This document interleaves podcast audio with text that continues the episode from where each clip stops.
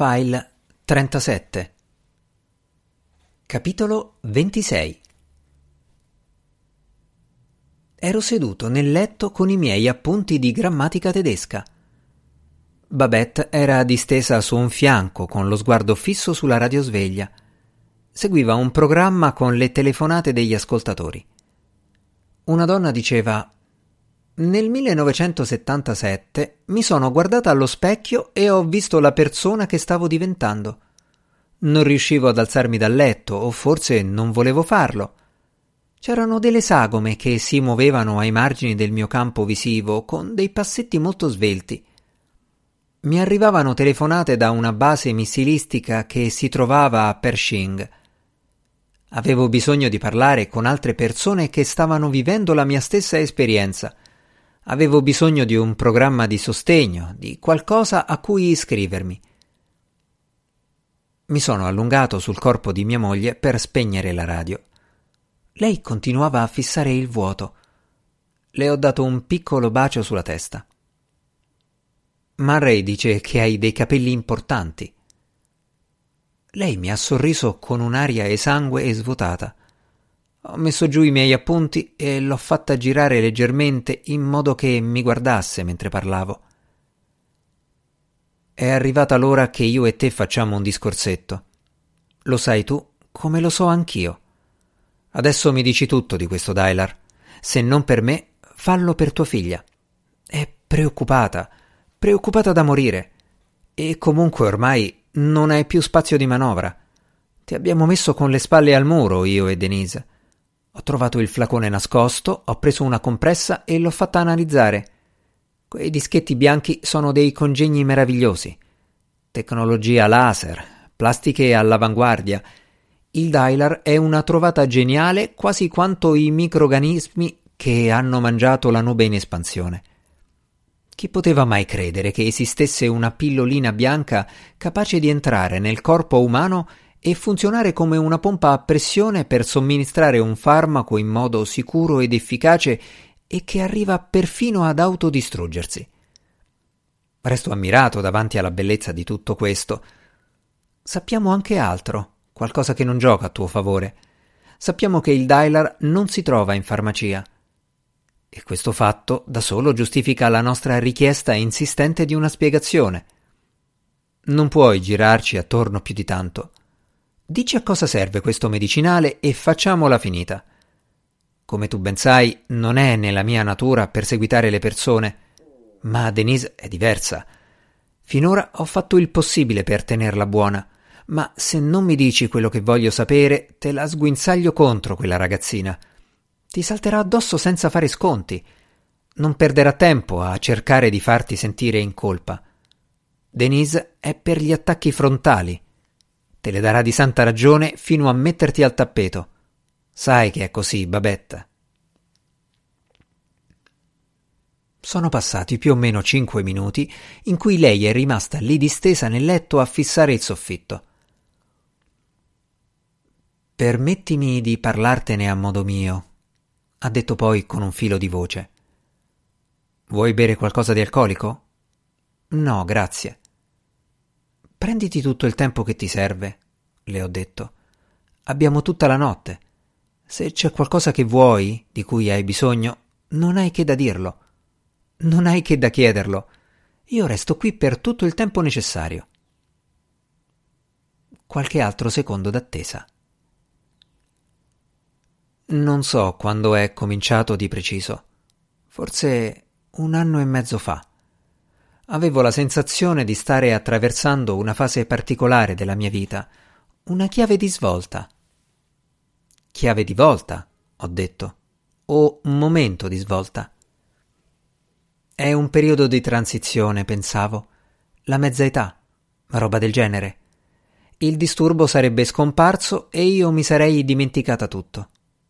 E invece non è scomparso.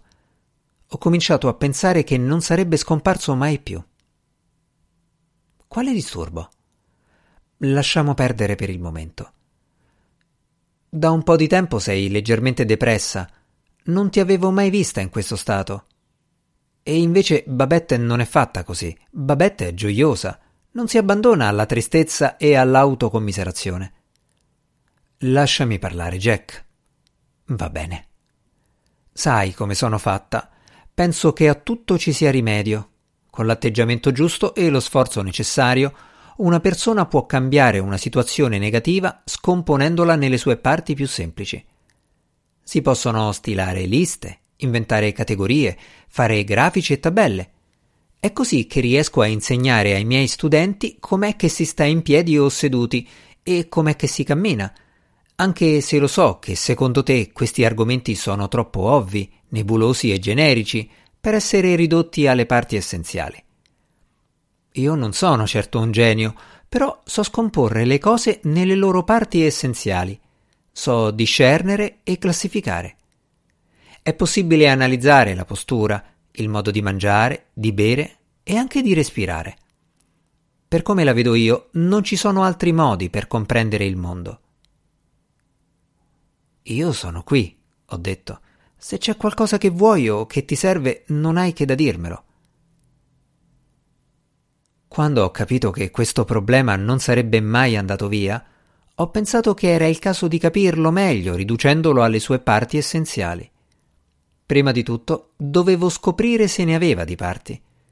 Andavo nelle biblioteche e nelle librerie, leggevo riviste e pubblicazioni settoriali, guardavo i programmi alla TV via cavo, stilavo liste e diagrammi, compilavo tabelle multicolori, telefonavo a scienziati e scrittori esperti di determinati settori. Ho parlato con un santone Sikh di Iron City e ho perfino studiato l'occulto, nascondendo i libri in soffitta, per evitare che tu e Denise li trovaste e cominciaste a chiedervi cosa stava succedendo. Tutto questo a mia insaputa. Babette non è fatta così. Babette mi dice tutto, mi rivela le cose, si confida. Sì, ma il punto qui non è la tua delusione davanti al mio silenzio. Il punto è la mia sofferenza e i miei sforzi per smettere di stare male. Vado a preparare un po' di cioccolata calda. Ti va? Resta qui. Adesso arriva la parte cruciale. Nonostante tutta l'energia, le ricerche, lo studio e la segretezza, io non stavo approdando a niente. Il disturbo non migliorava. Incombeva lì, sulla mia vita. Non mi dava tregua. E poi un giorno, mentre leggevo un articolo sul National Examiner, al signor Treadwell un annuncio ha attirato la mia attenzione. Lasciamo perdere cosa c'era scritto esattamente, ti basti sapere che cercavano volontari per una ricerca segreta. Pensavo che l'inganno fosse appannaggio delle mie ex mogli, quelle imbroglioncelle, sempre nervose, con la voce roca, gli zigomi alti, bilingui. Ho risposto all'annuncio e ho fatto un colloquio presso una piccola società che fa ricerche nel campo della psicobiologia. Sai di cosa si tratta? No. Però quanto è complesso il cervello umano lo sai, giusto? Ne ho una certa idea. E invece no, che non ce l'hai. Questa società, chiamiamola Grey Research, anche se non è il loro vero nome, e diciamo che il mio contatto era il signor Grey. Grey è un collettivo, in realtà. Alla fine io ho avuto contatti con 3 o 4 persone di questa società, o forse anche di più. La sede è uno di quegli edifici bassi, con la facciata di mattoni chiara, circondata da un recinto elettrificato e arbusti che non danno troppo nell'occhio. Il loro quartier generale non l'ho mai visto. Lasciamo perdere il perché. Quello che conta è che mi hanno sottoposta a tutta una serie di test, per avere un quadro delle mie reazioni emotive e psicologiche, dei miei riflessi fisici e dell'attività cerebrale. Grey mi ha detto che i finalisti erano 3 e io ero una di loro. Finalisti di che cosa?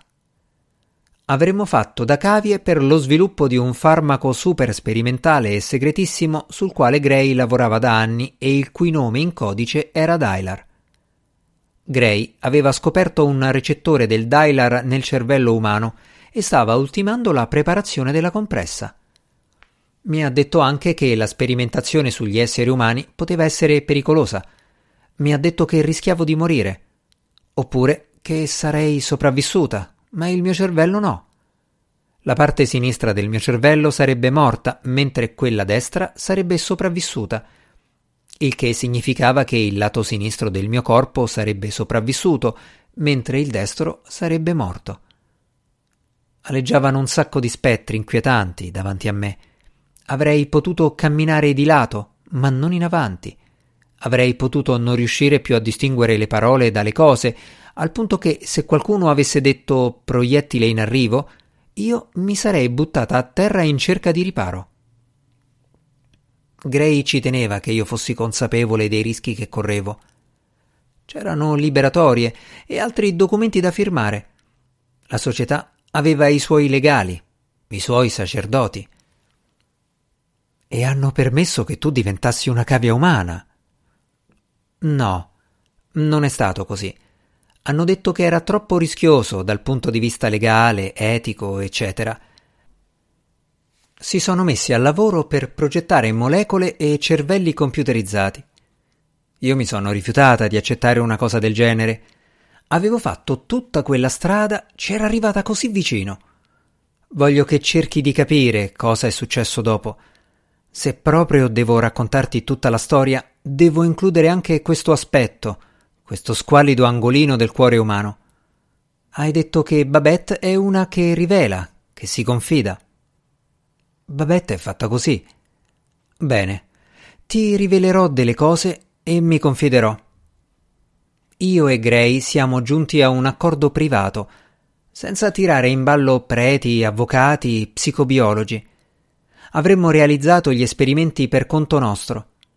Io mi sarei liberata del mio disturbo e lui avrebbe ottenuto riconoscimenti per l'incredibile scoperta in campo medico. E cosa c'è di squallido in tutto questo? Implicava un gesto sconveniente. Solo così sarei riuscita a convincere Grey a farmi usare quel farmaco. Era la mia ultima carta da giocare, la mia ultima speranza. All'inizio gli avevo offerto la mia mente e adesso gli offrivo il mio corpo. Una sensazione di calore cominciava a salirmi lungo la schiena, irradiandosi verso l'esterno, attraverso le spalle. Babette guardava verso l'alto. Io ero appoggiato a un gomito, di fronte a lei, studiavo i suoi lineamenti. Quando finalmente ho parlato, l'ho fatto con un tono ragionevole e curioso, la voce di un uomo che cerca sinceramente di venire a capo di un enigma umano eterno. Come si fa a offrire il proprio corpo a un collettivo di 3 o più persone? Stiamo parlando di un aggregato umano. È un identikit, in pratica, con le sopracciglia di uno, il naso di un altro. Ma concentriamoci sui genitali. Di quanti organi stiamo parlando? La persona era una sola, Jack. Una persona chiave, il direttore del progetto. Ah, quindi non ci stiamo più riferendo a quel Grey che era un collage di persone. Adesso è una persona sola. Siamo andati in una squallida stanza di motel.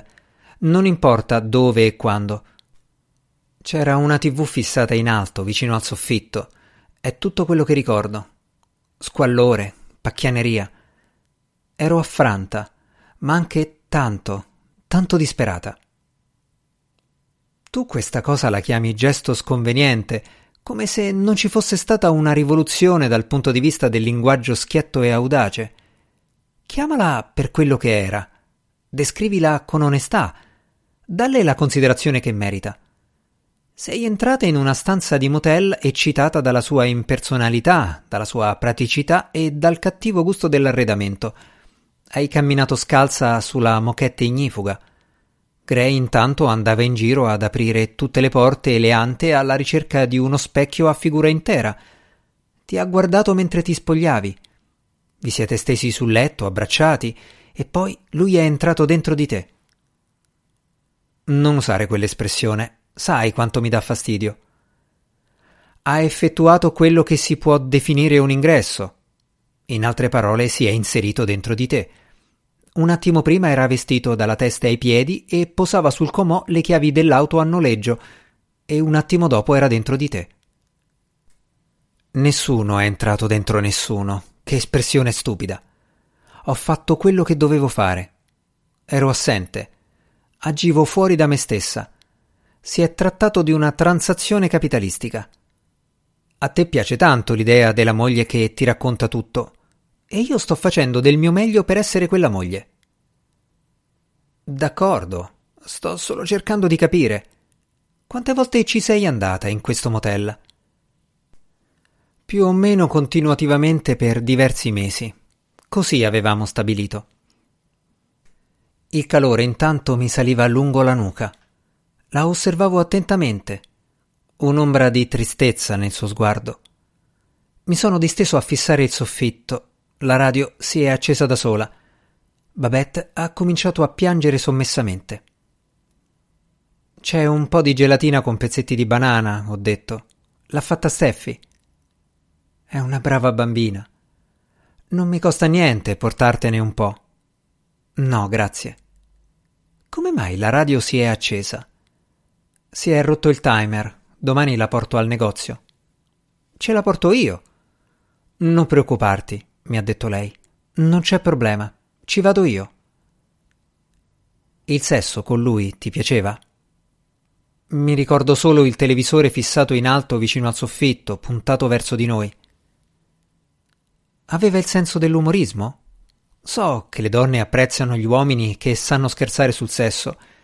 Io purtroppo non ci riesco e dopo questo non credo che avrò molte possibilità di imparare. È meglio se continui a conoscerlo con il nome di Grey. E basta. Non è alto, non è basso, non è giovane e non è vecchio. Non ride e non piange. È per il tuo bene. Ho una domanda. Come mai la Grey Research non ha condotto sperimentazioni sugli animali? Gli animali sono meglio dei computer da vari punti di vista, no? È proprio questo il punto. Nessun animale soffre del disturbo in questione. È una condizione tipicamente umana. Gli animali hanno paura di molte cose, diceva Grey, ma il loro cervello non è abbastanza sofisticato per ospitare questo particolare stato d'animo. Finalmente cominciavo a intuire dove stava andando a parare. Il mio corpo si è gelato di colpo. Ho provato un senso di vuoto interiore. Mi sono sollevato, appoggiandomi di nuovo a un gomito per poterla guardare. Lei si era rimessa a piangere. «Devi dirmelo, Babette. Mi hai trascinato fin qui, mi hai sottoposto a tutto questo. Devo saperlo. Di quale disturbo si tratta?» Più piangeva, più mi convincevo di sapere cosa stava per dire. Ho sentito l'impulso di vestirmi, andarmene e prendermi una stanza da qualche parte in attesa che le acque si calmassero. Babette ha avvicinato la sua faccia, pallida e addolorata, alla mia. Nei suoi occhi desolazione e impotenza. Eravamo uno di fronte all'altra, appoggiati sui gomiti, come la scultura di due filosofi adagiati in un'accademia classica. La radio si è spenta da sola. «Ho paura di morire», mi ha detto. «Ci penso in continuazione. Non mi passa mai». «Non dirmelo. È terribile. È più forte di me. Come faccio a impedirlo?» «Non voglio saperlo. Risparmiatelo per la nostra vecchiaia. Sei ancora giovane. Hai ancora tanto da vivere. È una paura insensata». «Mi perseguita, Jack. Non riesco a togliermela dalla testa. Lo so che non dovrei provare questa paura a un livello così cosciente e in modo così costante, ma cosa posso fare? Non mi passa. È per questo che mi è saltato subito agli occhi l'annuncio di Grey sul giornale che stavo leggendo ad alta voce. Il titolo andava dritto al sodo. «Paura della morte», diceva. «Non penso ad altro». Sei rimasto deluso, lo vedo. Deluso? Pensavi che si trattasse di un disturbo più specifico. Magari fosse così, ma una persona non passa mesi e mesi per cercare la soluzione a un problemuccio ordinario. Ho provato a persuaderla con la ragione. Come si fa a sapere che è proprio della morte che si ha paura? La morte è una cosa così vaga. Nessuno sa in cosa consiste, cosa si prova o come è. Magari il tuo è un problema personale che però si traveste da importante questione universale. Quale problema? Qualcosa che nascondi a te stessa. Il tuo peso, magari. Sono dimagrita. La mia statura, forse? Lo so che sei dimagrita. Appunto, dico. Sprizzi salute da tutti i pori. Puzzi di salute. L'ha confermato anche Eukstraten, il tuo medico. Deve esserci qualcos'altro, un problema più sotterraneo. E cosa c'è di più sotterraneo della morte? Ho provato a convincerla che la cosa non era così grave come pareva a lei. Baba, tutti hanno paura della morte. Perché tu dovresti essere diversa? Tu stessa hai detto prima che è una condizione tipicamente umana. Non c'è nessuno che abbia superato i 7 anni di vita e non sia mai andato innanzi all'idea della morte. Tutti hanno paura della morte a un qualche livello. La mia paura è costantemente in primo piano. Non so come o perché è successo, ma non posso essere certo l'unica che si sente così, altrimenti perché la Grey Research spenderebbe milioni di dollari per realizzare una pillolina? È quello che ho detto, infatti. Non sei l'unica. Ci sono centinaia di migliaia di persone come te. Non è rassicurante saperlo. Sei come quella signora che ha chiamato in radio per dire che riceve telefonate da una base missilistica. Voleva trovare altre persone con esperienze psicotiche simili per sentirsi meno isolata. Ma Grey ha detto che io ero ipersensibile al terrore della morte. Mi ha sottoposto a una marea di test. È per questo che ci teneva particolarmente a utilizzarmi. È proprio questo che trovo strano.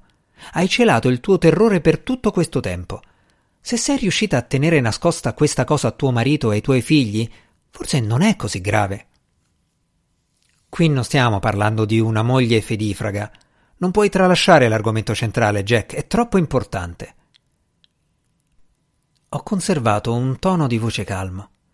Le parlavo proprio come uno dei filosofi di cui sopra si sarebbe potuto rivolgere a un giovane membro dell'Accademia, il cui lavoro era promettente e a tratti anche brillante, ma forse troppo dipendente dagli insegnamenti del collega anziano.